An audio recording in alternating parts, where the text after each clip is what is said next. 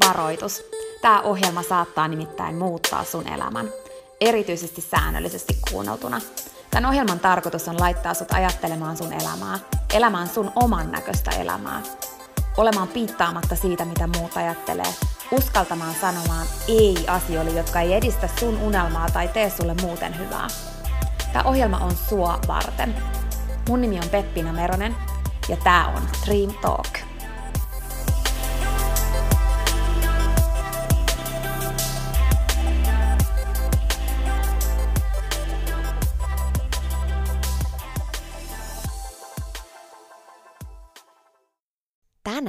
Pääset taas pilvien yläpuolelle, mutta tällä kertaa ohjaamon puolelle.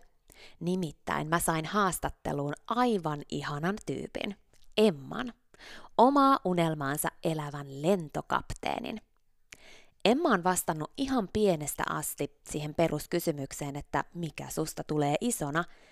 Lentäjä, musta tulee lentäjä. Olisi ollut hauska nähdä sen pankkivirkailijan ilme, jolle Emma esitti pyynnön tämän aika ison rahasumman lainasta, mikä tarvittiin lentokouluun, kun Emma oli alle 18-vuotias eikä edes ollut vielä päässyt lukiosta.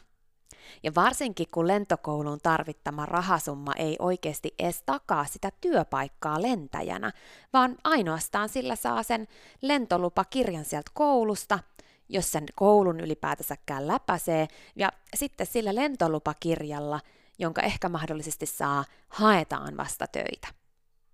No mut Emman tavattua, niin mä en oikeasti ihmettele sitä, että tämä pankkivirkailija suostui tämän nuoren naisen, alle 18-vuotiaan naisen lainapyyntöön, koska asenne. Emman asenne on nimittäin ihailtavan positiivinen, mutta sen lisäksi myös jotenkin niin semmoinen ratkaisukeskeinen, semmoinen jämäkän ratkaisukeskeinen. Mä ihailen sitä. Kaikkeen löytää ratkaisun, jos päättää niin. Ihan joka asiassa on olemassa myös toinen puoli, jos sen valitsee nähdä ja etsiä. Se on omasta asennoitumisesta kiinni ja se oma asennoituminen vaikuttaa elämään. Ja tässä jaksossa sä opit toki sen lisäksi, että mitä lentotyö on ja tarviiks olla jotenkin yli-ihminen esimerkiksi päästäkseen lentäjäksi, niin sä opit asenteesta. Tämä pankkilainan ottaminen kannatti todellakin. Emma on ollut lentäjä jo 14 vuotta ja kapteenina siitä 7 vuotta ja edelleen joka ikinen nousu ja lasku ja joka ikinen työpäivä pilvien yläpuolella on yhtä siistiä. Ja lentokoneen lentäminen itse, ihan itse, pilvien läpi aurinkoon, aikaan saa kuplivaa onnen tunnetta. Emma on myös pienen tytön äiti, asuu Lapissa ja rakastaa luontoa, hevosia ja syvällisiä keskusteluja, ja niitä on luvassa. Mä voin nimittäin kertoa, että vaikka tässä haastattelussa puhutaankin lentämisestä, niin sä opit myös syvällisesti elämästä. Sä opit siitä, mistä tietää, että joku on oma juttu. Mitä on kupliva onnen tunne? Entä asenteen voima? Elinvoiman merkitys? Miksi on tärkeää osata sanoa ei? Ja miksi happinaamari pitää ihan oikeasti laittaa ensin itelle ja se ei todellakaan ole itsekästä? Emman kanssa aika meni siivillä – ja tällä kertaa se ei johtunut siitä, että Emma osaa ohjata lentokoneita, vaan siitä, että meidän keskustelut meni ihanan syvälliseksi ja todellakin vei mennessään. Tämä jakso rohkaisee sua seuraamaan sun omaa kuplivaa onnen tunnetta. Tervetuloa kuulolle. Tervetuloa Dream Talk podcastiin, Emma. Kiitos. Ihan mahtavaa, että sä pääsit tänne paikalle. Sä oot pilvien yläpuolella noin niin kuin ison osan sun elämästäsi, eli lentokapteenina. Kyllä. Miltä se tuntuu? No onhan se varsinkin tolleen sanottu, että pilvien yläpuolella aina, niin kyllähän se on, onhan se kyllä tosi makea.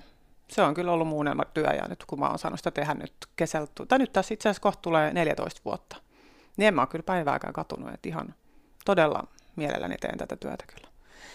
Ihan mahtavaa. Mä, mä oon odottanut tosi innolla, että mä pääsen juttelemaan sun kanssa. Mun on pakko kysyä tämmönen niinku, ihan tämmönen ö, kysymys näin niinku lentokapteenin näkökulmasta, että miten se on, että kun aurinko menee pilvien taakse, niin paistaako se kuitenkin aina siellä pilvien takana? Joo, se oli mun mielestä hauska, kun sä laitoit mulle viestillä, että että tämä on niin kuin hyvä tämmöinen laini, että, että paistaako aina siellä pilvien takana aurinko vähän niin kuin, että onko pilvellä aina hopea reunus vai kuinka se sanotaan, niin mun mielestä se, että, että pilvien yläpuolella paistaa aina aurinko. Ja se on ehkä silleen, että koska jos pilviä ajatellaan, että ne niin on vastoinkäymisiä haasteet ihmisille elämässä, mutta se, että niiden läpihän pitää mennä, jotta sä pääset sinne valoon ja sinne aurinkoon. Että se, että jos sä katot vaan niiden taakse, niin mun mielestä se on ehkä jotenkin, mä ajattelen sen niin, että sä meet niinku niiden läpi sinne yläpuolelle, minne mekin on niinku töissä mennään. Että se on niinku, että sun pitää aina niinku läpästä ne pilvikerrokset ja sitten sä löydät taas sen auringon, mikä niinku on siellä ja se on niinku aina ihan varmasti siellä. Että se ei ole mikään, että oiskohan se siellä tänään lähdetään katsoa, vaan se on aina siellä. Se on jotenkin semmoinen niinku, mun mielestä semmoinen hieno vertauskuva. Siis sä veit on ihan next levelille nyt, mun täytyy sanoa, koska mä oon aina niin kuin ajatellut ja puhunut siitä silleen, että luota siihen, että se aurinko on siellä, mm. että kyllä ne jossain vaiheessa ne pilvet väistyy, ne on aina väistynyt, mm. mutta ei, Emma menee pilvien läpi. Niin. Et tietty, jos on ukkospilviä, niin niitä nyt tietenkin väistellään, mutta jos ajatellaan tällaista meidän marraskuista lonkerokeliä ja sellaista tasasta harmaata pilvikattoa tai sellaisia niin kuin yksittäisiä poutapilviä, niin niistä kun menee läpi, niin siellähän se siis on. Mm. Ja niitä pilviähän on aina, jossainhan niitä on aina kuitenkin. Mm. Niin se, että kun me on vaan, että näkee sen vaan ehkä niin kuin haasteena, niin sitten siitä vaan mennään pilviä läpi ja silloin se aurinko on aina siellä. Et siihen voi ainakin aina luottaa että tapahtuu niin kuin mitä vaan, niin silti se on siellä se valo ja se aurinko, se löytyy, mutta se pitää vaan, niin kuin sun pitää mennä vaan sitä kohti. Mm. Ihan mahtavaa. Joo. Kiitos tästä Mike Dropista. Tota, jää ikuisesti mieleen. Kerro vähän, Emma, sun tarinaa, että kuka sä oot ja miten syntyi se unelma siitä, että susta tulee lentäjä? No tota, mä oon siis äh, 35-vuotias äh, liikennelentäjä, lentokapteenin positiossa toimin tällä hetkellä. Ja mä oon nyt siis tulee, tosiaan elokuussa tulee täyteen 14 vuotta. Eli mä tota, se unelma varmaankin siitä, mä en jotenkin ehkä, koska mä oon niin aika nuoresta asti niin haaveillut siitä, että musta tulee lentäjä, mutta mä en jotenkin ehkä erikseen ainakaan nuorempana osannut ajatella, että onko se niin mun unelma tai että mä ajattelisin sitä semmosena, vaan mulla on jotenkin, se ollut jotenkin enemmän semmoinen niin itsestäänselvyys. Tai että se kuulostaa vähän jotenkin ehkä ylimieliseltä, että mä oon ollut, että no minä olen varmasti lentäjä aina, mutta ei sillä tavalla, vaan silleen, että, että mä oon vaan jotenkin, silloin kun ruvettiin yläasteella vai millaista ruvettiin puhumaan, että, että mikä susta tulee isona, tai mihin työhön, tai mihin se kouluun sä hakeudut ja mihin työhön sä meet mahdollisesti, niin mulla oli vaan aina ihan selkeä, että, se, että musta tulee lentäjä. Et se on varmaan siis jotain peruja sieltä, että me ollaan joskus siis, mulla ei, meillä ei ole suvus ketään lentäjiä muita, että se ei ole silleen tullut kenenkään tietyn mun tutun henkilön kautta se niin kuin, konkretisoitunut se, että, että voisi oikeasti jo päivä olla lentäjä. Vaan se on ehkä ollut sitä, että me käytiin pienenä Kanarian saarilla, niin, niin mun mielestä se on aina se niin kuin lentomatkustaminen ollut jotenkin niin siistiä. Ja sitten jotenkin mä vaan, se, mä vaan jotenkin tiesin sen. Mulla oli semmoinen, että musta tulee lentäjä. Et ehkä jo ennen, ennen kuin mä edes ymmärsin, että sinnehän ei vaan niin kuin noin vaan mennä, että sun pitää niin kuin hakea töitä ja sul pitää olla niin kuin terveysvaatimukset on tietynlaiset ja, ja se kuitenkin on aika kallista Suomessakin toi lentokoulun käyminen, kaikki tämmöistä, mutta mä olin vaan ajatellut, että ehkä ne olisi ollut vaan jo silloinkin niitä pilviä, minkä läpi vaan mennään, että se tavoite on siellä, että musta vaan tulee lentäjä. Niin. Enkä mä oikeastaan ehkä osannut aikaisemmin edes ajatella, että siinä olisi ehkä hyvä olla joku semmoinen plan B, että jos vaikka terveyden puolesta tai ihan vaan niin kuin, ei ole psykologisesti soveltuva tai jostain muusta syystä, että ei niin kuin, sit pääse lentotöihin, että olisiko sitten ollut joku hyvä vaihtoehto olla, mutta ehkä musta olisi arkkitehti tullut, jos mä en olisi tota lentohommiin päässyt, mutta kun pääsin, niin ei tarvitse sitäkään miettiä. toi on hyvä pointti toi plan B-homma. Mä itse uskon siihen, että jos me tehdään plan B, niin se plan A ei koskaan toimi niin kuin se pystyisi toimia. Mm, Et niin kauan kun me mm. pidetään se ovi auki sinne johonkin toiseen, niin me ei täysin pystytä antaa kaikkeemme sille ensimmäiselle vaihtoehdolle. Kyllä. Ja, ja sitten kun, jos se nyt ei toimi, niin sitten se plan niin, B Niin, koska sittenhän sulla on jo vasta. eri tilanne. Jep. Sittenhän sä et enää edes ole siinä, että A vai B-tilanne, vaan mm. sitten kun sul, se on niinku todettu, että tämä ovi nyt sulkeutui jostain syystä mm. X, että tämä ei nyt onnistunut, niin sittenhän sulla on se kaikki potentiaali ja energia käyttää siihen, että no nyt mä lähden etsiä sitä, mikä olisi se mun plan B, koska sitä on ehkä ihan turha ajatellakaan niin, että sä oot niinku varautunut ja sitten sulla on plan C ja sulla on niinku kaikki, että sulla on koko ajan joku niinku vaihtoehto siellä niinku backupina takana, koska sitten kun sä et kuitenkaan tiedä, mitä ikin tapahtuu, niin sitten se, että jos niitä on hirveästi niitä varasuunnitelmia, niin sittenhän myöskään se semmoinen luonnollisin vaihtoehto ei pääse välttämättä tapahtuu, jos sulla on hirveän niin kuin tarkasti niin kuin määritelty se, että mihin se mahdollisesti jatkat, jos tämä vaihtoehto ei onnistu. Koska sitten jää paljon enemmän tilaa sille, että antaa niin kuin elämän tapahtua ja tuoda niin kuin se sopivin ehkä se vaihtoehto sulle. Tämä just, eli ei niinkään A, B, C, vaan A, A, A, Ka- A, Juuri näin, A. kato, tot, juuri näin. Siis Pyst- toi on hyvä. Saat sä heti kiinni tästä. Joo, joo, Eikö todellakin. lentokapteenilla vähän niin kuin pidä olla jotain tämmöistä mate- matemaattisten kaavojen niin kuin kanssa hallintaa vai No, sit se on ehkä, no siis kyllähän sitä on hyvä, että on jonkinnäköinen semmoinen ehkä niin kuin looginen päättelykyky olisi niin kuin hyvä olla ja sitten ehkä semmoista jonkin tasosta matemaattista älykkyyttä ehkä joo, mutta mulla oli kyllä ihan lukion lyhyt matikka ja hyvin keskiverto lyhytettä ja silti ihan hyvin on tuolla pärjännyt, että ei sitä silleen, se ei ole niin semmoista teknistä kuin ehkä niin kuin joku avaruusraketin lentäminen voisi kuvitella, että on. Että ihan perus ymmärryksellä pärjää, mutta pitää ehkä olla semmoista niin kuin loogista päättelykykyä kyllä. Mm. Ja sellaista, että, että sun pitää niin kuin ymmärtää niin kuin numeroita ja lukuja, että miten joku vaikuttaa johonkin. Mutta ei se niin semmoista niin kuin taulukoiden tuijottamista ole kuin mitä ehkä kuvitellaan. No oliko sulle sitten ihan selvää se, että kun sä tiesit, että sä haluat sinne pilvien yläpuolelle, kun sä kävit siellä Kanarialla ja näin, niin pystyt sä niinku saamaan kiinni siitä, että oliko se, miksi just, että sä haluat olla siellä ohjaamossa, että onko sulla ollut nimenomaan se, että sä haluat ohjata sitä konetta? Joo, se on ollut kyllä just se, että se on se, niin se itse lentäminen, se, että ei niinkään se, että suuri osa ajasta siellä nyt kun töissä ollaan, niin tuijotellaan niitä näyttöjä ja seurataan ja monitoroidaan sitä konetta ja sitä automatiikkaa, että kun se hoitaa sen homman siinä. Mutta se, että kyllä se mun mielestä se koko pointti on tuossa hommassa se, että saa lentää itse, eli siis lentää ilmaista automatiikkaa ja lentää niin kuin fyysisesti siis käsin itse. Niin kyllä se on ollut niin kuin se, että, että kun mä oon niin kuin puhunut siitä, että mä haluan lentäjäksi silloin ennen kuin hain edes lentokouluun, niin kyllä se oli sitä, että, että mä haluan niin kuin lentämään, että ennemmin kuin vaan olla se joku titteli, että mä oon lentäjä. Hmm. Kuinka siisti tunne se on, kun se, sä oot siellä ohjaamossa ja sitten sä saat sen koneen lentämään? No on se kyllä joka kerta yhtä siisti. Että ei se vielä, nyt 14 vuoteen ei se niin kuin ole yhtään laantunut siitä. Kyllä se edelleen niin kuin jokainen lentolähtö, mikä tekee, jokainen laskeutuminen, niin kyllä ne on yhtä siistejä. Ne on niin kuin se, se suolasin koko hommassa. Hmm. Et voi sanoa, niin kuin, että sulla on todella, niin kuin, tämä on sun oma juttu. On, joo.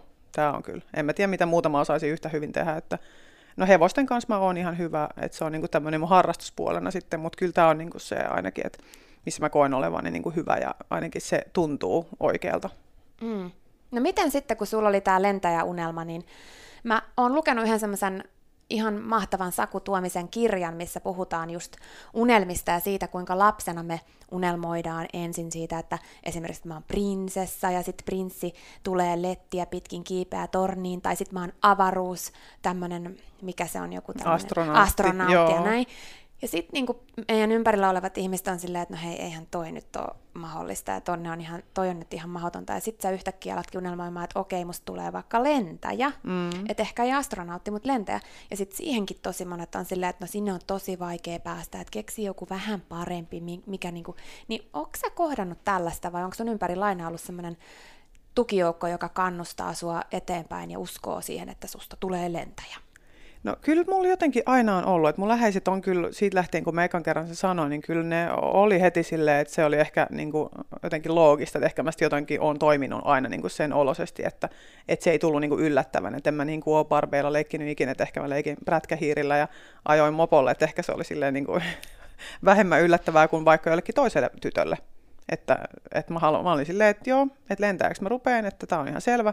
Ja sitten ehkä se mun ilmaisutapa on myös aina ollut semmoinen, että se on niin päättäväinen, että siinä ei oikein jää silleen tyhjää väliä, missä olisi voinut sanoa, että kannattaa ehkä vähän miettiä. Mutta kyllä mä muistan, että, että varmaan joku opinto-ohjaaja sanoi lukiossa, että, että kannattaa sitten niinku valita se, katsoa se niinku sama kuin noissa ja kun sä haet sit kouluihin, niin sullahan se ykkösvaihtoehto ja sitten kakkonen ja mm. kolmonen, niin kyllähän ne piti siellä niin kuin papereihin kirjoittaa, ja mulla oli siellä se arkkitehti, ja sitten ehkä olisi ollut joku, en mä tiedä, se olisi ollut jotain ympäristötekniikkaa, jotain semmoista ympäristöalaa tai jotain tuommoista, mutta, mutta kyllä se niin kuin oli, että ei kukaan sanonut mulle, että ei, ei toi nyt ehkä ole. Että ehkä oltiin vaan silleen, niin kuin, että wow, jaa, että tosi makeeta.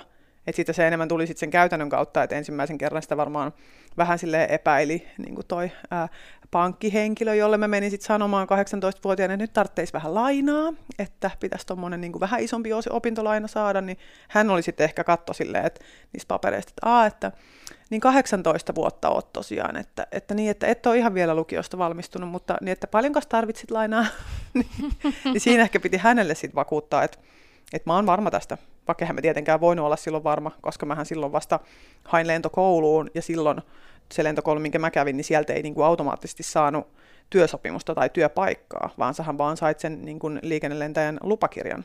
Ja sitten sillä lupakirjalla sä lähdet hakemaan sit sitä työtä sieltä lentoyhtiöstä. Että mullahan mähän hain vaan rahaa siihen kouluttautumiseen.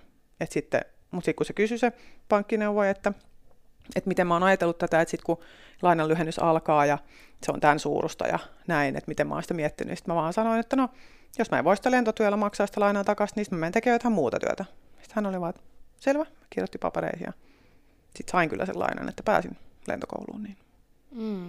Että hän oli ehkä se ensimmäinen, joka katsoi vähän silleen kysyvästi, että Aa, kuinka paljon lainaa. Mitä mieltä sä oot siitä, että kannattaako unelmien eteen satsata isoja summia rahaa? Mm, kannattaa. Ainakin tässä tapauksessa kannatti hyvin. Et ehkä ei niinkään silleen, että, että kannattaako miettiä suoraan sitä, että just rahaa satsata, mutta satsata mitä tahansa. Että sä, kuitenkin, jos sä päätät lähteä jonnekin opiskelemaan jotain, mikä voi vie vaikka viidestä seitsemän vuotta tai mikä tahansa ala, niin kyllähän se siinä joudut niin kuin satsaamaan, eli niin kuin panostamaan. Mm. Niin oli se sitten rahallista, koska raha nyt kuitenkin sitä nyt aina saa hankittua sille, että sä teet töitä. Että se nyt on vaan semmoinen niin väline siihen. Että ehkä enemmän se satsaus on sitä, kun sehän on niin kuin tosi paljon myös henkistä. Ja sitä, että sä joudut priorisoimaan, että kun sä opiskelet, varsinkin tuo lentokouluhan on aika intensiivinen, että sitä niin kuin tehdään ihan aamusta iltaan ja viikonloppuisinkin, että koska sun pitää käydä sekä teoriaopinnot että sitten itse käydä siellä lentämässä sillä lentokoneella, niin, niin se on aika tiivis semmoinen pari vuoden setti, niin, niin siinähän sä joudut oikeastaan laittaa kaiken muun elämän vähän sille hetkeksi niin kuin pauselle tai sivuun, niin se on myös mun mielestä sellaista satsausta, mitä niin kuin kannattaa niin kuin ajatella, että se on ihan konkreettisesti oikeasti aika iso asia, mutta, mutta tietenkin jos tekee sen semmoisen asian eteen, mitä, minkä katsoo olevan se unelma tai se oikeasti, mitä sä niin kuin tosissaan haluat, niin eihän se sitten ehkä edes tunnu niin, niin kuin satsaamiselta, vaan se on vaan niin kuin, että no, tämä täytyy tehdä, jotta pääsee tonne. Mm. Niin, että osaa nähdä sen tulevaisuudessa olevan isomman asian, mikä tapahtuu, kun nyt Kyllä. teet tämän. Kyllä.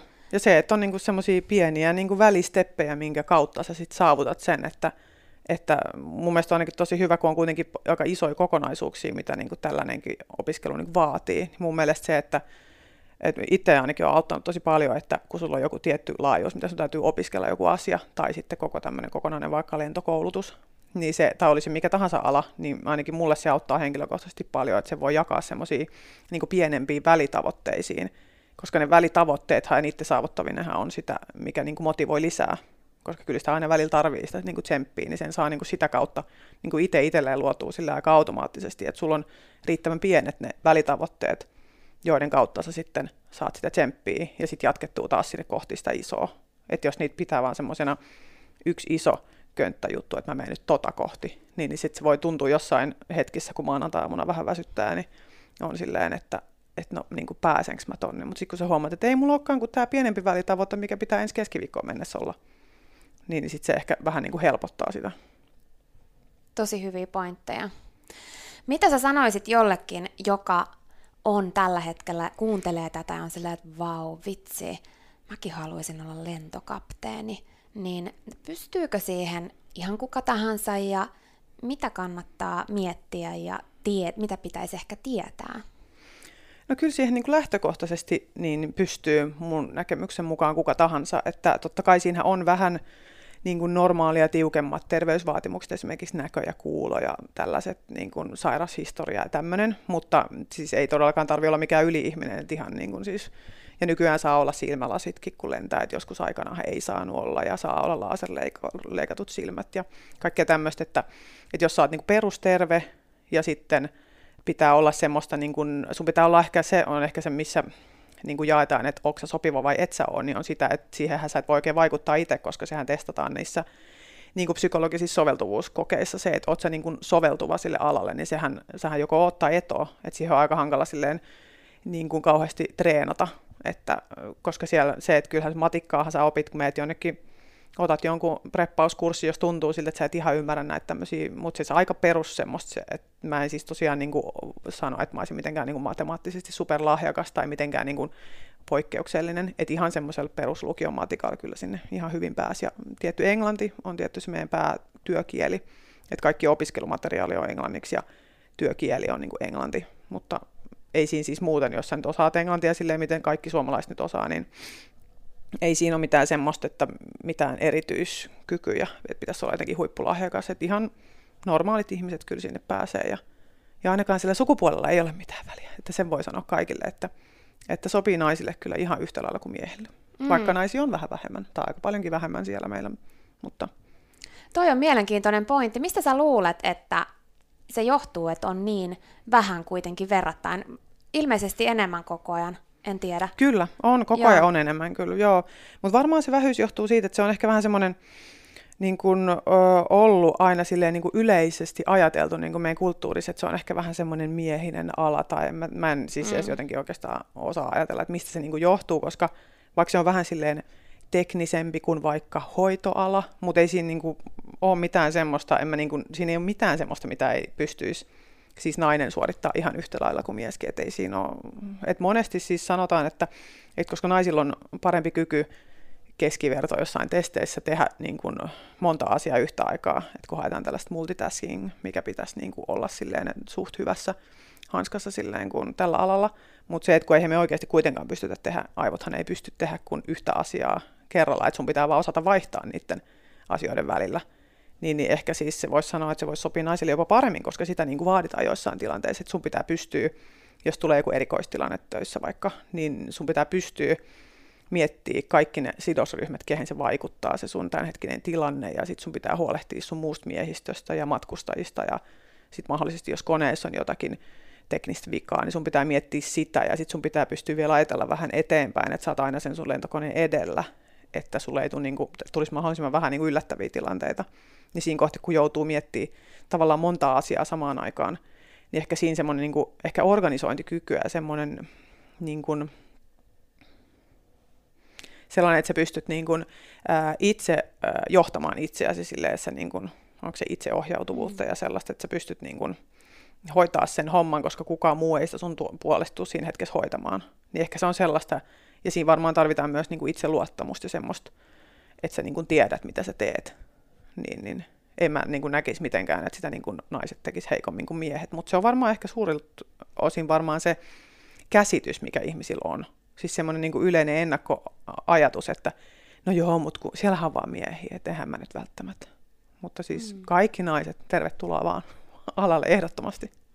Todellakin, ihan mahtavaa ja inspiroivaa. Ja se just, että kun unelmiinhan voi vähän valmistautua, siis Kyllä. sillä tavalla just, että, että lähtee tekemään niitä asioita, niin säkin mainitsit, että okei, jotain englannin kieltä ja, ja niin kuin näin, niin tuleeko sulle mieleen jotain vielä semmoista, mitä vois niin kuin, miten voisi valmistautua? No siis äh, tietenkin se, että kaikki, siis kaikki netistä löytyy tosi paljon kaikki siis älykkyystestejä ja vähän sellaisia niin kuin loogisen päättelyn testejä, niin sähän pystyt silleen valmistautumaan siihen, että sä niihin kokeisiin, mitä valintakokeet on lentokouluihin ja lentotyöpaikkoihin, niin, niin sillä tavalla, että sä sitten itse tiedät vähän, mitä sieltä tulee, koska se helpottaa sitä, että sitten sulla ei ole sitä sen hetkisen tilanteen tuomaan jännitystä, kun se on niin kuin ihan uusi asia. Vaikka et sä oot tehnyt vähän niitä palikkatestejä aikaisemmin, niin sitten sit tulee vähän enemmän rutiini omasta. Ja sitten semmoista, että kyllähän niin aivoin voi, sähän voit niin kuin treenata ja virittää niitä toimimaan vähän niin kuin tietyllä tavalla. Mutta et, että sä voit silleen muokata sitä sun, että jos sulla on joku, sä oot niin kuin psykologisesti sä joko oot soveltuva tai et ole, niin sit sitähän on ehkä vähän haastava silleen ruveta hankkimaan jotain, niin kuin, varsinkin lyhyessä ajassa jotakin niin kuin tietynlaisia taitoja. Mutta siis siis sosiaalinen vuorovaikutus, sitä silleen tavallaan testataan siinä, että sun pitää tehdä niin ryhmätehtäviä ja, ja sitten kuitenkin sit sehän on, sit siinä on niin kuin, no, siis semmoista stressinhallintaa tai semmoista niin paineensietokykyä testataan myös silleen, että sut laitetaan tekemään montaa asiaa samaan aikaan, niin siihenhän kyllä, siihenkin tottuu, että se helpottuu, mitä enemmän sä teet sellaista. Niin, niin siis varmasti on kaiken maailman sovelluksia, missä tavallaan simuloidaan sitä, että sä Ja sähän voit niin kuin lentää niin kuin lentosimulaattoria, sehän on tosi hyvä myös siihen, että sä pääset tekemään sitä niin kuin oikeaa tavallaan lentotyötä siinä niin kuin simuloidusti, niin tiedät vähän, että mitä se on. Et lähinnä se, että sä tutustutat itse siihen, niin kuin jos sä oot menossa testeihin, lentotesteihin, niin siihen tilanteeseen ja siihen, mitä siellä voi tulla vastaan. Niistä mitä vähemmän siellä tulee yllättäviä asioita, niin sitä paremminhan sitä sit pystyy keskittyä siihen olennaiseen se, niin kuin testin suorittamiseen. Mm. Niin semmoisia ehkä. Joku netistä kyllä löytyy tosi paljon kaikkea hyvää tietoa ja semmoisia vähän niin kuin, ei nyt preppauskursseja, mutta sellaisia, missä kerrotaan, että mitä kaikkea siis niin kuin oikeasti ihan niin kuin aktuaalisesti tehdään ja testataan. Toi on tosi mielenkiintoinen ja tärkeä pointti, niin kuin ylipäätänsäkin, kun aivoista puhuit, niin se, kun meidän aivoissa on niitä reitityksiä, miten me ollaan totuttu tekemään, ja toistoilla me saadaan niitä reitityksiä niin kuin uudenlaisiksi. Kyllä, ja vahvistettua. Joo. Mm. Niin semmoista, että sä voit niinku tavallaan vähän silleen niinku treenata sun aivoja. Mm. Että niistä tulee semmoista niinku tavallaan notkeammat, että sä, koska jos sä ihan niinku pystymetsässä lähdet tekemään testejä, niin onhan se tietenkin silleen aika haastavaa, koska se on semmoista tosi niin kuin normaali elämästä poikkeavaa. Niin sitten kun menee vähän harjoittelemaan, niin hyvä siitä tulee kyllä. No onko sulla sitten mennyt kaikki aina niin kuin, tiedätkö, silleen, että vähän niin kuin, että sä halusit lentäjäksi, sä pääsit lentäjäksi, ja sitten sä sait niin kuin, työpaikankin vielä lentäjäksi, ja kaikki vaan meni niin ihanasti, ja unelmat vaan toteutui, eikä ollut mitään haasteita eikä vastoinkäymisiä matkan varrella? No siis tota, täytyy kyllä myöntää, että siis äh, olen erittäin onnellisessa asemassa, koska aika lailla näin se on mennyt. Että siis mähän silloin 18-vuotiaana olin tosiaan siellä pankkihenkilön vastaanotolla pyytämässä sitä niin kuin mahdollista lainaa, että jos pääsen lentokouluun. Sitten mä pääsin lentokouluun 2006 keväällä. Sitten se kesti kaksi vuotta, niin 2008 keväällä mä sain sitten työpaikan. Ja siitä lähtien mä oonkin ollut tehnyt siis lentotyötä koko ajan, että, että kai se on sitten mennyt silleen, niin kuin kuvailit, että tolleen ruusuisesti ja ilman mitään vaivaa, että no ei, kyllähän siinä siis oikeasti aika paljon sai tehdä töitä, siis se ei ole mitenkään niin kuin, silleen vaan, ei voi ihan vasurilla vaan sitä koulua käydä, että kyllä se vaatii oikeasti aika paljon. Ja sitten ainakin niin kuin mulle niin oli siis haastavia aiheita, siis esimerkiksi vaikka joku sähkötekniikka, tämmöiset osuudet siellä niin kuin lentokoulussa, kun se oli jaettu eri semmoisiin niin teoriaosuuksiin, niin se oli kyllä aika haastavaa. Ja sitten joku semmoinen niin navigointiasia, että niin kyllä ne oli aluksi ne oli sille aika vieraita, että eihän ne lukiolla, lukiosta suoraan tulleena, niin eihän ne ole ehkä semmoiset, mitä sä oot niin kuin joutunut, eihän lukiossa missään mitään sellaista opeteta, niin ne oli tosi uusia asioita, mutta sitten sitä vaan pitää tiedostaa se, että mitkä on itselle ne haastavimmat aihealueet ja haastavimmat kohdat siinä, niin kuin, siinä sun opintiellä ja sitten panostaa niihin. Että, että panostus se vaati, mutta sitten kun pääsi töihin, niin olihan se ihan siis kyllä ihan siis mielettömän hienoa. Miltä se tuntui ihan ensimmäistä kertaa ohjata ihan oikeata lentokonetta simulaattorin sijaan?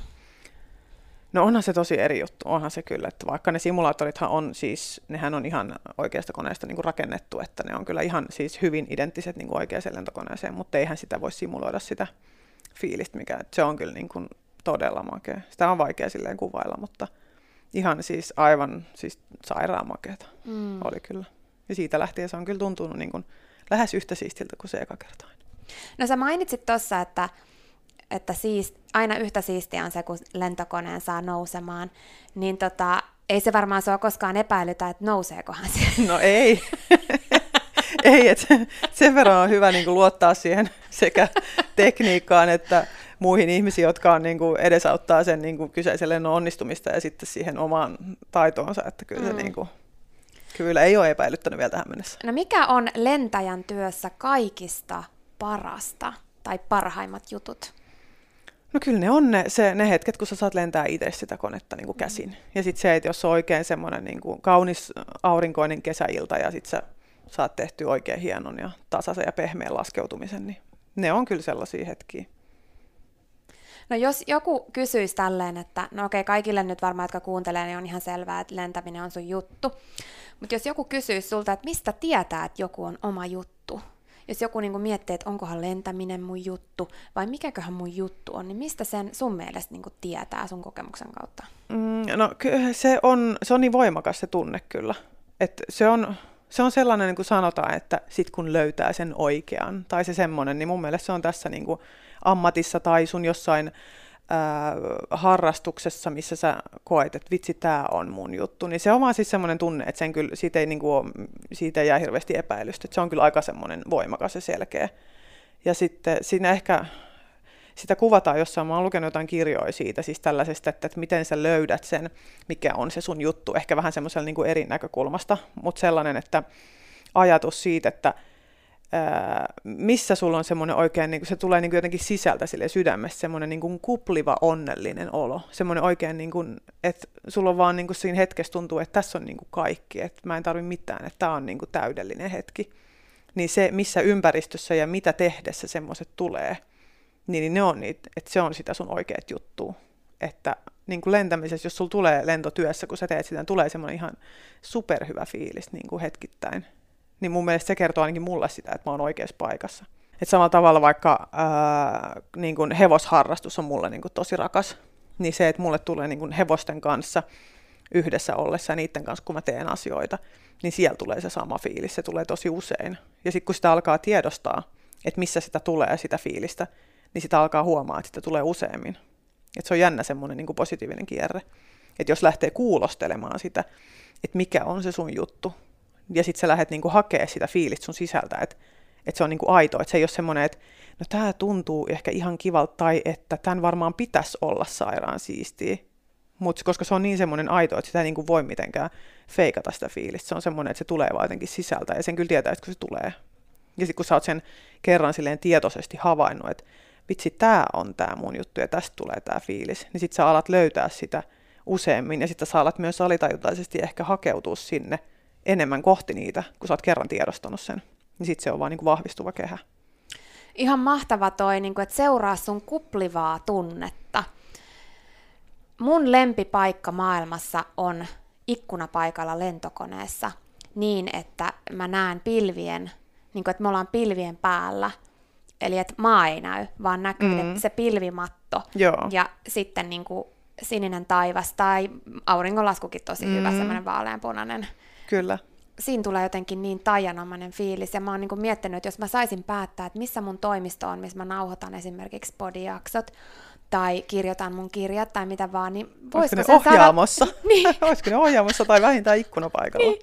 Voisiko saada niin kuin lentokoneeseen semmoisen niin kuin daypassin, että tulisi vaan niin kuin aina tyhjälle paikalle ikkunan viereen ja menisi sinne ja takaisin, ei poistuisi sieltä. Oh, siis varmasti on mahdollista. ei muuta kuin soittoa vaan lentoyhtiö, että et missä reiteillä teillä on niinku useimmiten tyhjiä paikkoja vapaa. Et mä voin ottaa vaikka ton Helsinki-Kuopio-välin tosta ja sitten niin. ajella vaan siellä. Siis ajattele, ja aina pääsis auringonpaisteeseen. Mm, kyllä. Siis niin kuin menis pilvien läpi. Mm ja aurinko paistaisi, mähän voisin tehdä jotain somejuttua vaikka, mm, niin kyllä. Kun, tiedätkö? Otat vaan sitten sellaiseen koneeseen se ikkunapaikan, missä on se wifi. niin sitten sä pystyt kato tekemään sieltä. Tai sitten teet sen sisällön teke... valmiiksi. Jep, jep. Ja sitten saat tehdä rauhassa ilman, että se puhelin piippaa koko ajan, jos, Ai, kun ei ole wifi. Ihanaa. Ja sitten kun sä niin laskeudut, niin sitten se on tavallaan se sun työ ja se joku päivitys tai joku jakso on niin valmis. Sitten saat vaan enter, sitten se laskeudutaan ja sitten sä saat sen niin kuin Ai että toi no. olisi ihanaa. Tietysti ehkä podcastin nauhoittamiseen voisi olla vähän haastava, kun siinä on pari tyyppiä siinä vieressä istumassa. Niin, ja sitten on se metelikin vähän se humina mm. kyllä. Mutta se voisi toisaalta tehdä siihen, jos sen saisi niinku editoitua hyvin, niin sehän voisi tehdä siihen semmoisen, niinku, että jos joillain soi joku meditatiivinen musiikki taustalla, mm. kun ne mm. puhuu jotain vaikka mindfulness-podcastia, mm. niin sitten sulla olisi siellä se taustasuhina, niistä kaikki kyllä varmaan, jotka on matkustanut, niin tietää sen suhinan, niin sitten ne on silleen, tämä on tämä lentopodcast. Arvaa mitä? mä oon inspiroitunut ja mulla kuplii sisällä. Onko Toi nyt? olisi ihan mahtava juttu, jos mä kehittäisin jonkun yes. tollasen, että mulla olisi lentävä toimisto. No se, ja sitten niin. jos mä niin. voisin hyödyntää sen jotenkin siihen silleen, että mä voisin niinku hyödyntää sit sitä lentoyhtiötä. Se olisi kato kaupallisessa ne yhteistyössä. Hyötyä, ne mm-hmm. sais hyötyä siihen. Mä aina vaan istuisin siellä lento, koska lentokentät on mun mielestä myös inspiroivia, niin mä voisin istua standbyna siellä lentokentällä. Ja sitten sit aina kun tulisi että se tyhjä paikka, niin mä hyppäisin kyytiin. Joo, sitten sama sitten kun meillä on niinku näitä standby-vuoroja, että me niinku istutaan toki kyllä kotona tai ei tarvitse istua lentokentällä, mutta siellä me istutaan kotona ja otetaan, että mistä lennolta puuttuu, niin ohjaamassa on tyhjä penkki, niin ne soittaa, että tänne, niin ne voi soittaa aina sitten sulle silleen, ja matkustamossakin on sattuu olemaan yksi, niin tervetuloa tänne. Niin siis Ai että. Aivan uusi konsepti. Aivan siis niin kuin todella, ja siis unelmat ja tämmöiset niin kuin uudet keksinnöt ja konseptit maailmaanhan syntyy mitä yllättävämmissä tilanteissa, että mm. sitä ei tiedä, mitä tästäkin syntyy, joten niin, kiitos kyllä. inspiraatiosta. Ja kyllä mä niin kuin aina sanon, että on meillä hienoimmat toimistomaisemat kyllä siellä. Siis kerta kaikkiaan. Et se on niin kuin yksi sen ehkä niiden lentoon lähtöä ja laskeutumisten lisäksi se siistei homma, että harvemmin tarvii hirveän huonossa säässä sitä koko työpäivää viettää. Että, mm. että kyllä se aurinko sieltä useimmiten löytyy. Että. Ai että miten ihanaa. No siis ihan rehellisesti, niin onko tämä lentäjän työ pelkästään ihania asioita vai tuntuuko se joskus työltä?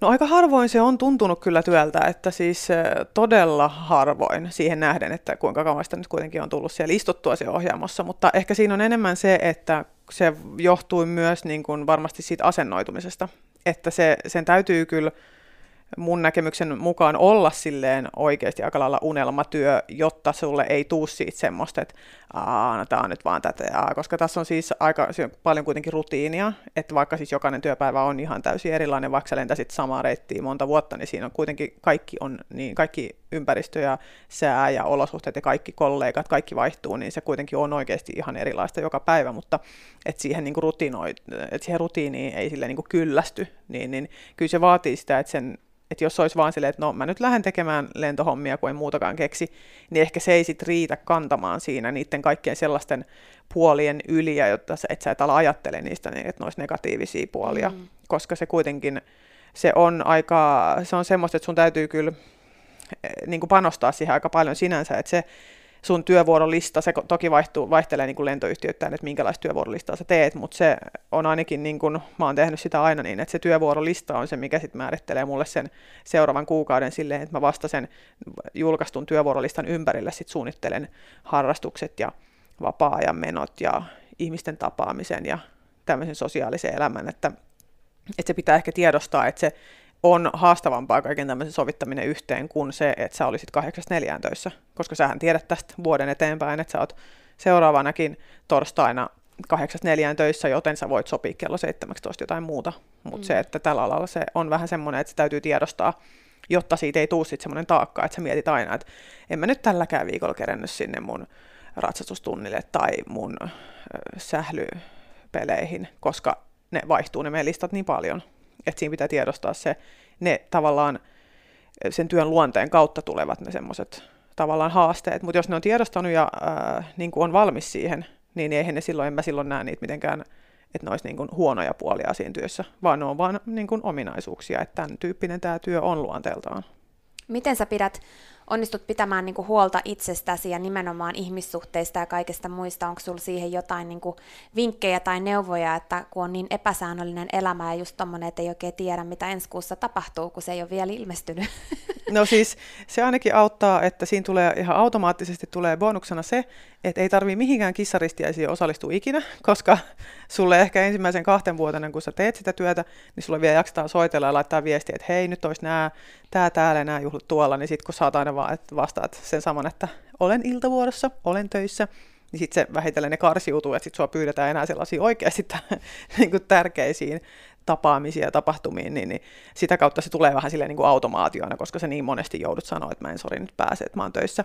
Mutta se, että siinä ainakin niin kuin sitten tulee automaattisesti ehkä panostettua myös siihen laatuun niissä niin kuin ihmiskohtaamisissa ja ihmissuhteissa ja myöskin siis harrastuksissa, että, että sun täytyy niin kuin löytää semmoinen harrastus tai sellainen tapa käydä harrastamassa. Että esimerkiksi vaikka kuntosalihan on tosi hyvä sen takia, koska sä voit mennä sinne koska tahansa, mutta se, että vaikka, no mä oon harrastanut ratsastusta 11-vuotiaasta asti, niin tota, se, että se yleensä on vaikka maanantaisin kello 17, niin kyllä sitä joutuu niin kuin keskimäärin puolet niistä, niistä kerroista aina sitten käydä ratsastamassa johonkin toiseen viikon aikaan, koska se työ on vaan niin epäsäännöllistä.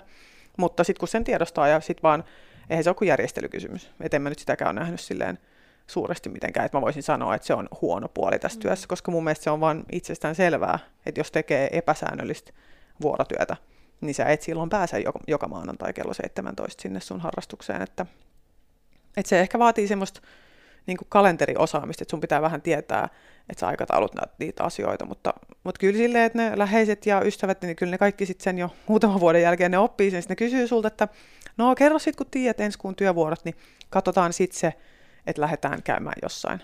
Sitten voi sanoa, että joo, mä ilmoitan sitten 18. päivä. Mm. niin.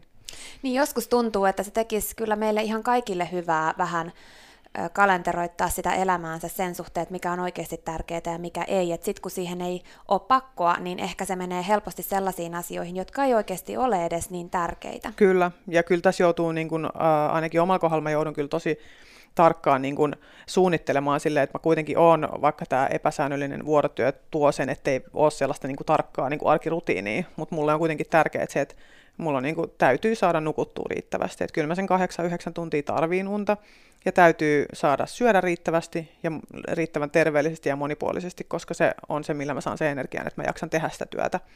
Ja sitten se, että miten paremmin huolehtii siitä nukkumisesta ja syömisestä, ja sitten totta kai se liikunta, niin, niin sitä paremmin niistä työtä jaksaa, jolloin se sen kuormittavuus sitten niin vähenee, koska onhan se kuitenkin kuormittavampaa kuin se ihan selkeästi kuin se, että sä istusit toimistossa kahdeksasta neljään koska onhan se, kyllähän sen tietää jokainen, joka on ikinä lentokoneessa matkustanut, että ainahan sä oot sen matkan jälkeen niin kuin väsynyt, ja sehän mm. niin kuin kuluttaa sua, ja se on uuvuttavaa, ja on meteliä, ja on paljon asioita, mihin täytyy koko ajan kiinnittää huomiota, että niin kuin aivotoiminta on niin kuin koko ajan semmoista niin kuin vilkkaampaa varmasti kuin se, että sä et voi lähteä kesken työvuoron niin kuin tauolle. Mm. Että sun täytyy lentää se lento sille alusta loppuun kerralla. Että, että kyllä se niin kuin kuormittaa, mutta kun osaa huolehtia niistä, että sä niin kuin saat pidettyä balanssissa sen, että sun energiatasot säilyy, niin kyllä se nukkuminen ja ruoka ja liikunta on ne niin kuin ihan siis, että en mä ainakaan omalla kohdalla, niin ei niistä voi niin kuin joustaa. Että ne tulee ensiksi ja sitten sen jälkeen tulee se kaverien tapaaminen ja sitten muut. Että kyllä niissä on ihan semmoinen selkeä niin kuin järjestys. No mä meinasin just kysyä sulta, että miten sä huolehdit siitä, että sä pysyt freshinä elinvoimaisena, koska sä näytät erittäin freshiltä ja elinvoimaiselta. kiitos, kiitos. Sä mainitsit jo, että liikuntaa ja ruokavaliot ja tämmöiset näin, niin onko se niin, että joutuu vähän niin kuin asettaa rajoja ja sanomaan ehkä ei asioille, jotka veis sitä pois. Onko kyllä. se sulle helppoa ja mitä mieltä oot rajojen asettamisesta ja ei sanomisesta? Öö, no ei pitää kyllä niin kuin ehdottomasti opetella sanomaan. Se on siis se on vain ja ainoastaan sulle itsellesi tehty palvelus, joka sitten tuottaa paljon hyvää, kun sä ymmärrät sen, että se ei, ei ole negatiivinen asia, vaan se on hyvin suuressa osin positiivinen asia, että sä sillä raivaat itselle sitä tilaa, että sä saat, sä saat niinku huolehdittua sun kehosta ja mielestä silleen, että se on niinku optimaalista, että se pysyy tasapainossa. Että kyllä se niin kun joutuu sanomaan monestikin ei.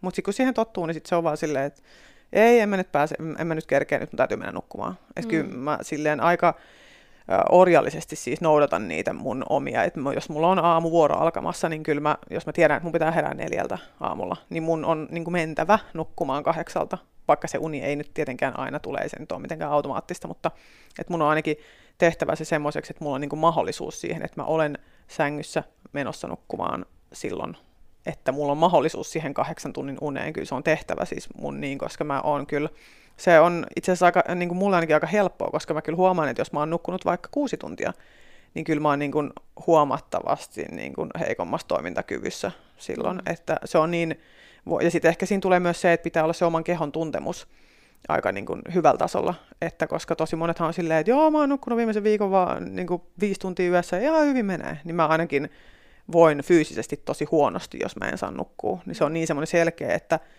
mä tiedän, kuinka välttää se. Niin sit, ja mitä paremmin sitä osaa välttää, niin sit sitä voimakkaampanahan se tulee se väsymyksen tunne, sit, kun sä kerran viikossa nukut huonot työunet. Niin kyllä se on semmoinen, että se ihan itsestään ruokkii itsensä siihen, että se niin kuin hyvä olo on mulle, niin kuin, se on kyllä niin tärkeä asia. Että kyllä mä siis panostan siihen ja, ja laadukas ruoka ja se, että syö niin kuin terveellisesti ja että pyrkii syömään mahdollisimman vähän sitä lentokoneruokaa. Niin. se on yksi.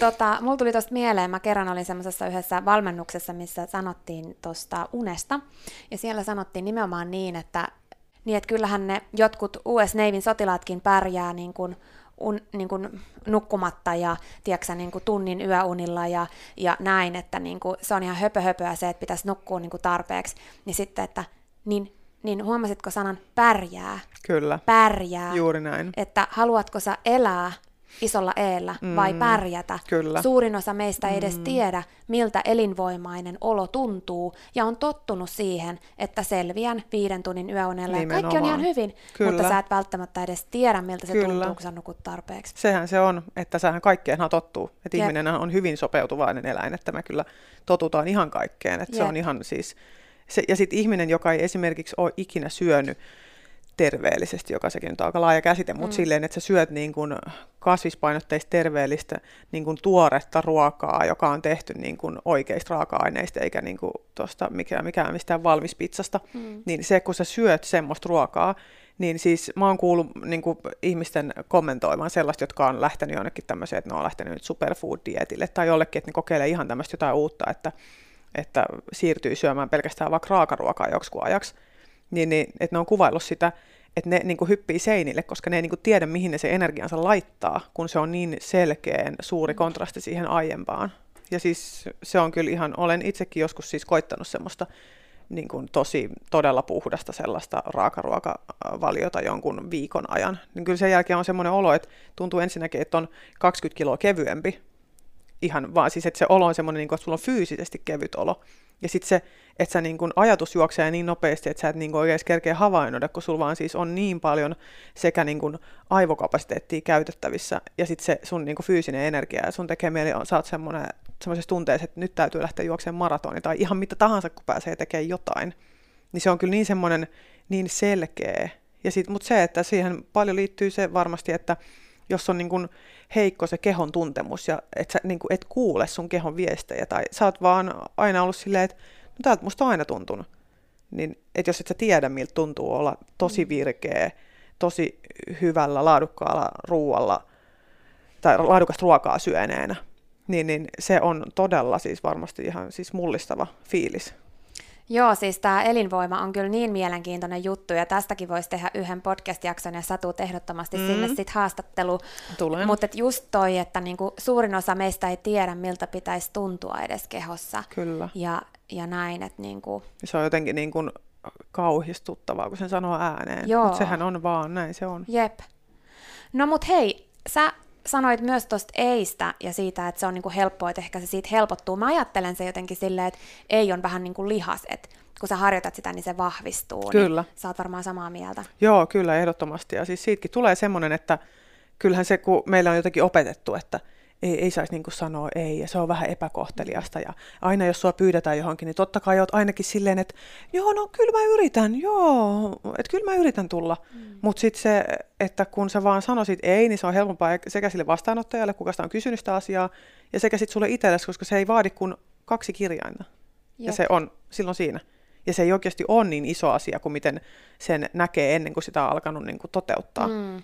Ja ei sen tarvii olla siis semmoista, että jos tulee niin kuin absoluuttisesti kaikesta kieltäytyvä aina, vaan mm. siis, että sä havainnoit sen ja tiedostat sen, että tässä kohti mulla ei nyt ole vaikka energiaa tähän, että mun pitäisi olla nyt kymmeneltä tänään nukkumassa, jotta mä jaksan seuraavan kolmen päivän työsetin, mikä on tulossa, niin jos mä nyt lähden jonnekin istumaan iltaa ja pääsen nukkuu yhdeltä, niin sitten sen tietää, minkälainen olo silloin on seuraava päivänä. Mutta tietenkin kaikkihan niinku, se on, on niinku punnittava kuitenkin silleen niinku tapauskohtaisesti, että missä kohti sen ei sanominen on niinku sitten kannattavampaa kuin toisaalla. Mutta kyllä se, kun siitä tulee sellainen, että se on vain yksi sana muiden joukossa, niin sit siitä ei enää tule ainakaan semmoista ekstra kynnystä. Mm. Että sä et itse itsellesi luo sitä, koska sehän on vaan taas itse luotu illuusio, jos sä oot sitä mieltä, että en, en mä nyt voi kieltäytyä tästä. Niin sehän on vaan sun oma itsellesi kertoma tarina, että ei tästä nyt sovi kieltäytyä. No miten sitten, ihan pakko heittää vielä tämä Wifi-läppä tähän näin. Et mitä mieltä sä oot Wifi-lentokoneessa nykyään usein saatavilla? No sehän on sellaiselle kymmenessä sekunnissa tylsistyvälle ihmiselle, mitä me nykyään ollaan, niin sehän on hirveän kiva, että se wifi on. Mutta ensinnäkin eihän se useimmiten edes toimi. että tämä ainakaan sillä nopeudella, mitä haluaisi, kun haluaisi katsoa kaiken maailman leffat ja muut siinä lennon aikana. Mutta kyllä mä oon niin ehdottomasti sitä mieltä, että ilman wifiä pärjää aivan hyvin. Että mitään ei tapahdu siellä somessa tai siellä internetissä sinä aikana, kun sä lennät sen sun neljän tunnin mittaisen lennon, että sä et voisi olla ilman sitä. Et se on tota, niin kuin siis olen kuullut ihmisiltä, jotka on hyvinkin tärkeässä asemassa, tekee sellaista työtä, mikä on, heidän pitää olla aina 247 tavoitettavissa ja on koko ajan joku palaveri käynnissä, niin sitten kun ne lentää lennoilla, joissa meillä ei ole wifiä, niin, niin ne on kyllä siis aivan järjestään sanonut sitä, että onpa ihanaa, kun ei tarvinnut olla tavoitettavissa. Mm. Et mun mielestä se ehkä voisi olla sellainen, että enemmänkin markkinoitaisiin niin, että ne on niitä niin kuin viimeisiä paikkoja meidän modernissa maailmassa, missä sä pääset sinne internetpeittoon, että kukaan ei tule sinne sun someen, kukaan ei ole siellä laittamassa sulle WhatsApp-viestiä, vaan sä saat olla offline. Ai että, miten ihana mm-hmm. ajatus. Ja se, että kun mä lennän, niin voit olla aivan varma, että jos yrität saada mua kiinni, niin vaikka siellä olisi wifi, niin mun puhelimessa se ei jostain niin. syystä toimi. Jännä, kyllä. Sitten mä oon silleen, aa, ai meillä olisi ollut wifi. Ah, en huomannut. Niin. Tai se ei toiminut tässä. Ei, mä ei tosi huonosti kyllä, kyllä niin. Joo. tota, vähän puhuttiin tuosta laadusta ja määrästä, niin mä haluaisin vielä kysyä sulta siitä, kun lentokapteenin työ kuitenkin on just sitä, että sä et aina pääse ihan kaikkiin paikkoihin niin kuin voiko sanoa tava- tavalliset ihmiset. Kyllä. Kaikkihan me ollaan ihan samanlaisia ihmisiä, mutta siis eri työssä olevat pääsevät helpommin paikkoihin, niin onko sun mielestä niin kuin ehkä jopa mahdollisesti niin, että se voi olla laadukkaampaa se aika, vai onko määrä niin kuin aina tärkeämpää? Ja kyllä mä ehdottomasti koen niin, että se niin kuin laadukkuus kasvaa siinä. Mitä enemmän se joudut kieltäytyä niistä sellaisista kaiken muun tapaamisista ja tapahtumista, mihin sua pyydetään, niin sitten ne, mihin sä oikeasti saat järjestettyä sen ajan ja mihin sä niin kuin aktiivisesti pyrit, että sä pääset, että sä vaikka kun meilläkin pystyy pyytämään tiettyjä päiviä vapaaksi seuraavalle kuukaudelle, että olisi tässä nyt joku tämmöinen juhla tai jotain muuta, mihin täytyisi mennä, niin sitten kun sä oot, ne on vaan ne harvat muutamat päivät, mitä sä voit pyytää, niin kyllä sitä tulee aika tarkkaan mietittyä, että mihin kohtaan ne laittaa, että mitkä on ne oikeasti tärkeimmät. Niin sitten kun sä myös tiedät sen, että sä oot joutunut nähdä vaivaa sen asian eteen ja että sä oot joutunut karsiin sieltä ja miettimään mahdollisesti, että no tämä on nyt se, mihin mä tässä kuussa panostan, niin sitten kun sä saat sen vapaan siihen ja sitten kun sä oot vapaalla silloin, niin kyllä mä ainakin koen, että mä oon niin kuin paljon enemmän läsnä siinä, kun mä tiedän, että on vähän vaatinut enemmän työtä kuin se, että mulla on joka päivä kello 18 eteenpäin aina vapaata, jos tekisi jotain semmoista työtä, missä olisi säännöllinen työaika. Niin kyllä se ehdottomasti sit sitä arvostaakin kyllä, niitä tapaamisia ja niitä niin kuin ystäviä kun näkee, niin kyllä sitä niin kuin arvostaa ja on paljon enemmän läsnä, koska se ei ole sellaista, että mulla on joka ilta aikaa, että nähdään vaan koska tahansa. Mm. Niin kyllä se niin kuin mun mielestä nostaa sitä laatua että ei se, niin kuin, kyllä se niin kuin määrä menee siinä niin kuin toisena sitten vasta. Joo, niin kuin, että jotenkin ehkä voisi itsekin, jokainen oli sitten lentokapteeni tai ei, niin vähän miettiä sitä vähän tarkemmin, että mihin sen ajan haluaa käyttää, kun se on kuitenkin aika rajallinen. Kyllä, nimenomaan, kun sitä me ei voida ostaa mistään lisää, että se, meillä on kaikille sitä ihan yhtä vähän tarjolla. Mm. Ja se, että kyllä mä ainakin tarviin kaiken sen sosiaalisen tekemisen vastapainona, niin kyllä mä niin tarviin kalenterissa myös sitä ihan omaa aikaa, sitä, että saa olla yksin. Mm. Että sekin on semmoista, että mikä, mille oikeasti mä jätän kalenterissa ihan tarkoituksella tilaa. Että vaikka mulla olisi siellä, että nyt tuossa olisi kahden päivän vapaa, että vitsi, mitähän kaikkea siihen nyt laittaisi täyteen sen kalenterin, mm. niin kyllä mä pidän sen ihan tietoisesti siis niin kuin aika silleen väljänä, koska mun mielestä on ihanaa, että mä tiedän, että mulla on tässä nyt koko iltapäivä vaikka aikaa, että mulla ei ole siinä mitään suunnitelmia. Mun mielestä se on jopa ehkä parempaa kuin se, että mä oon saanut sen jonkun tietyn vapaa-päivän sinne heinäkuun 15. päivä sovittua, jossa on nyt jotkut, jotkut hienot juhlat tai jotain, joku iso tapaaminen. Niin mun mielestä se oman ajan löytäminen, että sä saat silleen laadukkaasti itsellesi omaa aikaa, milloin sä saat olla rauhassa, niin se on mulle niin kuin yhtä tärkeää kyllä. Mitä sulle tulee mieleen ajatuksesta, mä, tai mä luulen, että varmaan ohjaamossa on sama juttu, mutta mä tiedän, että matkustamassa matkustajillekin aina näytetään se, että laita happinaamari ensin itselle ja auta sitten muita, niin onko teillä ohjaamossa kanssa silleen, niin kuin, että laita se ensin itselle ja auta sitten sitä toista, ja mitä ajatuksia tämä sulle herättää? Joo, kyllä se on näin, että se pitää ensin laittaa itselleen, koska sitten sen jälkeen susta ei, jos et sä laita sitä riittävän nopeasti sitä maskia naamalle, niin ei susta ole sitten enää auttamaan ketään toista. Niin samahan se on siis elämässä yleensäkin, että sähän et voi olla hyödyksi muille, ellei sä ole itse ensi onnellinen, ellei sä itse ole hyvinvoiva. Et sen takiahan, vaikka sitä ehkä pidetään jotenkin itsekään ajatuksena, että sun täytyy huolehtia ensin sun omasta hyvinvoinnista ja sitten vasta muiden, niin susta, susta ei ole siihen, sä et pysty sitä laadukkaasti sitä muiden hyvinvointia toteuttamaan, jos sä et itse voi hyvin. Että se kaikkihan lähtee siitä, että vaan hyvinvoiva, henkisesti hyvinvoiva ja onnellinen ihminen pystyy jakamaan sitä onnellisuutta muille ja antamaan sellaisia neuvoja ja sellaista tukea ja sellaista läsnäoloa, että siitä on oikeasti jotain hyötyä. Koska se, että sä oot ihan henkisesti rikkinäisenä raahaudut jonnekin kuuntelemaan jonkun sun ystävän ongelmia, niin ei susta ole mihinkään auttamaan sitä sun ystävää. Korkeintaan sen verran, että sä oot läsnä. Ja sekin tietty joskus riittää.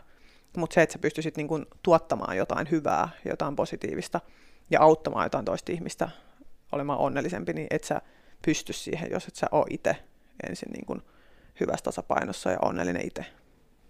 Ai että, mitä mic droppeja. Koko ajan tekisi mieli vaan tehdä mic droppia ja lopettaa tämä jakso, mutta meillä alkaa aikakin kohta loppumaan, mutta mun on ihan pakko vielä muutamia asioita mä haluan sulta kysyä, kun sulla on niin älyttömän upea asenne jotenkin. Mun mielestä se on niin siistiä, että me tavattiin tänään ekaa kertaa ja heti ensimmäistä hetkestä lähtien mä olin silleen, että vau, että niin kuin sen sun asenteen jo aistii niin kuin siitä saman tien. Ja nyt kun me ollaan puhuttu, niin sehän tulee esiin koko ajan, että sun asenne, sun asennoituminen asioihin, ongelmiin, siihen, mikä ei ehkä ole just sitä, miten sä haluaisit sen olevan, niin sit sä asennoidut siihen niin, ja kaikki jotenkin on niin, asenne tulee vaan sanana mulle nousee esiin koko ajan, kun mä taas juttelen sunkaan, niin mitä mieltä sä oot asenteen vaikutuksesta omaan elämään, ja voiko omaan asenteeseen vaikuttaa? Ja vaikuttaako se sitten omaan elämään? No ehdottomasti voi vaikuttaa, koska siis kaikkihan on kiinni meistä itsestä niin kliseiseltä kuin se kuulostaa, niin siis meillähän on se kaikki valta siihen meidän elämään. Ja se, että kun puhutaan elämän asenteesta, niin, niin sehän vaikuttaa ihan kaikkeen sun elämässä, jos, jos se on niin kuin asenne, jolla sä suhtaudut sun elämään, eli ihan kaikkeen, mitä sä kohtaat, keitä ihmisiä sä kohtaat, missä tilanteessa sä kulloinkin oot elämässä, niin se asennehan vaikuttaa siihen, koska se, mä näen sen asenteen sellaisena, että se tuo sulle jonkun tietynlaisen suhtautumisen elämään niin koska ihan kaikkeenhan on mahdollista suhtautua niin kuin positiivisen kautta. Ja ainakin sit, sillä tavalla, että ei välttämättä silleen yltiö vaaleanpunaiset lasit tyyppisen positiivisesti, vaan ainakin silleen, että ei heti näe niitä huonoja puolia. Koska siis asiathan vaan tapahtuu, meillähän vaan tulee elämässä eteen asioita ja tapahtumia, niin mehän itse voidaan vaikuttaa siihen hyvin suurelta osin, että miten me ensinnäkin suhtaudutaan siihen ja sitten suhtautumiseen, sen asennoitumisen kautta, miten me lähdetään ratkaisemaan sitä että nähdäänkö me, että meillä on nyt ongelma vai nähdäänkö me, että meillä on haaste. Ja sitten se, että nähdäänkö me miten merkitykselliseksi mitkäkin asiat. Niin sitten se, että miten paljon me ollaan valmiit panostaa asioihin, koska yleensä haasteisiin tarvii panostaa vähän enemmän. Niin sitten se, että miten sä kanavoit se sun energiaa, niin sekin mun mielestä tulee sen asenteen kautta, koska se asennehan määrittää sen, että miten sä niin arvotat asioita. Ja mitä kohti sä sitten lähdet, mihin sä lähdet käyttää sitä sun energiaa koska haasteitahan tulee koko ajan elämässä. Ja ainahan meillä on varmasti jotain, että tämä asia voisi olla vähän paremmin, mutta mä enemmän suhtaudun niin silleen asioihin, että mä yritän aina nähdä niissä sen hyvän, koska kaikissa asioissa on hyvää, vaikkei se näytäkään just siinä tapahtumahetkellä välttämättä siltä, että no vitsi miten siisti juttu, vaikka se olisi oikeasti tosi ikävää. Mutta se, että ennemminkin suhtautuu siihen niin, että ei tuomitse heti, vaan lähtee katsoa, että tästä varmasti on jotain tosi makeet hyötyykin vielä, mutta mä en vaan näe sitä vielä että jos on joku haastava tilanne. Vau, ihan mahtavia ajatuksia. Palataan hetkeksi vielä siihen lentokapteenihommaan ja siihen, että et kun sä oot siellä ohjaamossa, varmasti kohtaat siinäkin kaikenlaisia ongelmia ja, ja tota, haasteita, niin varmaan asenteesta on silläkin, sielläkin niin kuin merkitystä ja siitä, miten sä suhtaudut niihin. Ja eikö se ole vähän myös semmoista ongelmanratkaisua vai? On, on joo. Et siihen meitä niin kuin koulutetaankin, että, että me osataan ratkaista ongelmia. Että meillä on se ongelmanratkaisukyky, jota testataan myös siellä niin kuin vaikka valintakokeissa sinne lentokouluun. Mm. Että pitää olla semmoinen, että kun, kun tapahtuu jotain yllättävää, niin pitää yrittää olla siis koko ajan sen verran, niin kuin mä sanoin aikaisemmin, että sun pitää olla vähän edellä sitä sun lentokonetta, ja sun pitää olla aina vähän edellä sitä sun tilannetta, missä sä oot niin kuin mahdollisuuksien mukaan, jotta sulla on sitten siinä tapahtumahetkellä, kun kuitenkin joskus tapahtuu yllättäviä asioita, että sä oot siinä hetkessä sitten toimintakykyinen, ja että sulla on vähän mietittynä päässä sellaisia skenaarioita valmiina, että se ei tuu silleen ihan yllättäen kuitenkaan. Et sen takia meillä on, meitä koulutetaan tosi paljon ja on niin ylläpitokoulutus tosi paljon. Että sellaiset asiat, mitä on opetettu vaikka viisi vuotta sitten, niin eihän niitä nyt muista aina. Niin sen takia niitä kerrataan. Ja sitten me kerrataan kuitenkin joka päivä työpäivän aluksi ne niin kuin kriittisimmät hätätoimenpiteet, mitä pitää olla ulkomuistissa koko ajan aina, joka työpäivä. Niin ne auttaa siihen, että sitten kun jotain tapahtuu, niin sit sun ei tarvii siinä ruveta miettiä, että mitenkäs tämä olikaan, vaan että se tulisi ihan selkärangasta. Mm. Niin sellainen, että sä oot koko ajan kuitenkin mm, ehkä se on semmoista, että sun pitää niinku itse monitorata itseäsi, että kuinka valppaana sä oot ja kuinka hyvässä niinku toimintakyvyssä sä oot. Et tietenkin jonain päivin ollaan väsyneempiä kuin toisina ja välillä on nälkä ja janoja ja näin, mutta se semmoinen niinku keskimääräinen toimintakyky, että se pysyisi koko sen työvuoron ajan hyvänä, niin se on kyllä tärkeää tuossa meidän työssä. Ja varmasti tärkeää elämässä ihan kenelle tahansa. Kaiken, ja myös ehkä tämmöinen checkilistakin, mm. niin kuin mistä voisi vähän tsekkailla, että mm. missä mennään. Kyllä, ja se, että sä, niin kun, se, mikä vaikuttaa, on sekä siihen, että miten hyvin sä pystyt tekemään työssä, että oot sä nukkunut, syönyt ja liikkunut tarpeeksi ja voit sä niin sun kehos hyvin, niin sehän on ihan yhtä tärkeää töissä kuin töiden ulkopuolellakin, koska en mä ainakaan pidä, niin kun, vaikka toi onkin mun unelmatyö ja vaikka mä niin rakastan lentämistä, mutta en mä silti pidä sitä tärkeämpänä kuin mun tavallaan oma muu elämä. Että kyllä mä haluan olla ihan yhtä hyvin hyvinvoiva ja ihan yhtä hyvin niin kuin henkisesti virkeä ja psyykkisesti ja fyysisesti hyvinvoiva silloin, kun mä menen tapaan niitä mun läheisiä ihmisiä ja menen harrastamaan. Niin mun mielestä se on ihan yhtä tärkeää, niin kuin koko ajan säilyttää se. Eikä vaan niin, että mä oon aina skarppina, kun mä menen töihin, vaan että mä oon skarppina niin kuin elämässä koko ajan. Tuleeko sulle mieleen vielä tähän loppuun tota, joku semmoinen niin hetki, mikä on jäänyt sulle mieleen, tai maisema, tai fiilis tai tunnelma, vai onko se sitten ylipäätänsäkin aina vaan se lentokone, kun se nousee, niin joka ikinen kerta, mikä sulla on jäänyt tämänhetkiseltä sun uralta mieleen lentokapteenina? No tota, kyllähän se joka, joka lento on kyllä yhtä niin kuin siisti ja makea, mutta kyllä tuossa nyt, kun viime vuosina on päässyt käymään semmoisissa vähän eksoottisemmissa kohteissa niin kuin lentokoneella, niin kyllä siis tonne Alppien väliin, kun sinne Alppien vuoristoon jonnekin vuorisolaan, sinne kun lentelee lentsikalla silleen, että siellä on ihan tyyntä ja aurinko paistaa ja lumihuippuiset vuoret menee siinä niin kuin sun ikkunan tasalla, että ne ei menekään siellä kaukana alhaalla, missä ne yleensä on, kun lennetään vuorten yli, vaan se, että sä oot siellä vuorten välissä ja sitten semmoinen, että se lähestyminen sinne tietylle lentoasemalle, joka on semmoinen pieni kenttä siellä vuorten välissä, joka vaatii niin kuin selkeästi paljon enemmän valmistautumista, että se on haastavampi kuin normaalit tämmöiset Helsinki-Vantaalle vaikka saapuminen, niin kyllä se, kun sä saat niin kuin sen suoritettua sille onnistuneesti ja kaikki menee hyvin ja sitten on ollut vielä GoPro on ollut kuvaamassa sulla siinä kojelaudulla sitä, että sä sitten muistelet vielä jälkeenkin päin, että miten makeeta oli, niin ne on kyllä sellaisia, että siinä ihan siinä hetkessä tulee just se kupliva onnellisuuden tunne ja se semmoinen, että vitsi, tämän hetken mä muistan. Että sä tiedät jo siinä hetkessä, että tämän mä tuun muistaa. Niin ne on niin kuin kyllä semmoisia. Wow tosi makeita hetkiä. Olisipa mahtava nähdä joku tämmöinen GoPro-video. Ja mun täytyy näyttää sulle se, Todellakin. se viime, viime keväältä. Mulla tuli taas, että ihan kylmät väreet, kun mun pitää oikeasti mennä nyt siis johonkin lentokoneeseen nopeasti. Sun pitää lähteä, ota ei, heti äkkiläinen huomenna. Okei, okay, vika juttu. No. Joku, joka kuuntelee tätä, ehkä miettii, haluaa lentokapteeniksi, uskallanko, rohkenenko, tai ylipäätänsäkin sai tästä inspiraation seurata jotain, mikä kuplii, olkoon se mikä tahansa, niin mitä sä sanoisit rohkaisuksi, vaikka sun, sun niinku top-ajatukset, mitkä sä saisit kirjoittaa paperille ja kaikki une, unelmiansa, niin haluaisi uskoa unelmansa ja mennä kohti niitä ja ne vois lukea nyt Emman rohkaisut, niin mitkä olisi ne sun top kolme vinkkiä tai kaksi tai yksi, ihan miten sulta tulee?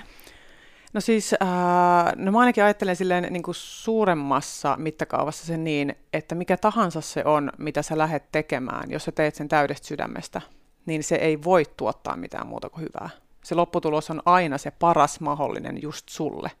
Koska sillä ei mitään väliä lopulta, sillä ei oikeasti mitään väliä, mitä muut ajattelee. Koska se, mitä kohti sä meet, sitä sun kuplivan onnellisuuden tunteen johdatusta kohti, ja sitä, missä, mikä on se sun juttu ja se, mistä sä haaveilet, niin kuin just sinä, niin, niin se ei voi tuottaa sulle mitään muuta kuin parhaan mahdollisen lopputuloksen. Et mä ehkä suosittelen sitä, että antaa niin kuin myös sen niiden plan A, B, C, D sijaan, antaa mieluummin niin kuin ehkä enemmän semmoista avointa vapautta sille elämälle niin kuin toteutua. Että kun sulla on se joku päämäärä ja tavoite, ja tiedät, mikä se on se sun juttu, niin sitten antaa niin kuin sen elämän kantaa. Kun sanotaan, että anna elämän kantaa, niin se, että niin kuin se oikeasti tarkoittaa mun nähden sitä, että, että sä niin kuin jätät vapautta sille, että sä et kontrolloi sun elämää liikaa, että sä et tee liikaa niitä vaihtoehtoisia reittejä, mihin sä lähdet menee, vaan että sä lähdet menee sitä yhtä kohtia ja sit sä niin kuin avoimin mielin katot, mitä tulee, jolloin se elämä saa niin kuin vapaasti tapahtua siinä sun ympärillä ja se saa kannatella sua ja viedä sua sinne sun kuplivan onnellisuuden luo, koska se vie sut sinne, jos sä vaan uskot siihen. Vau. Kiitos Emma, kun tulit Dream Talk podcastiin. Kiitos, oli ihana tulla tänne.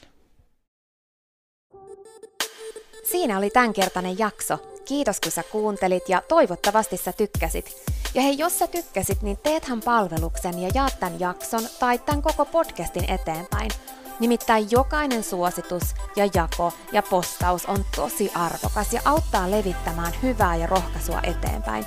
Ja auttaa myös siihen, että mä voin tehdä tätä sulle koko ajan enemmän.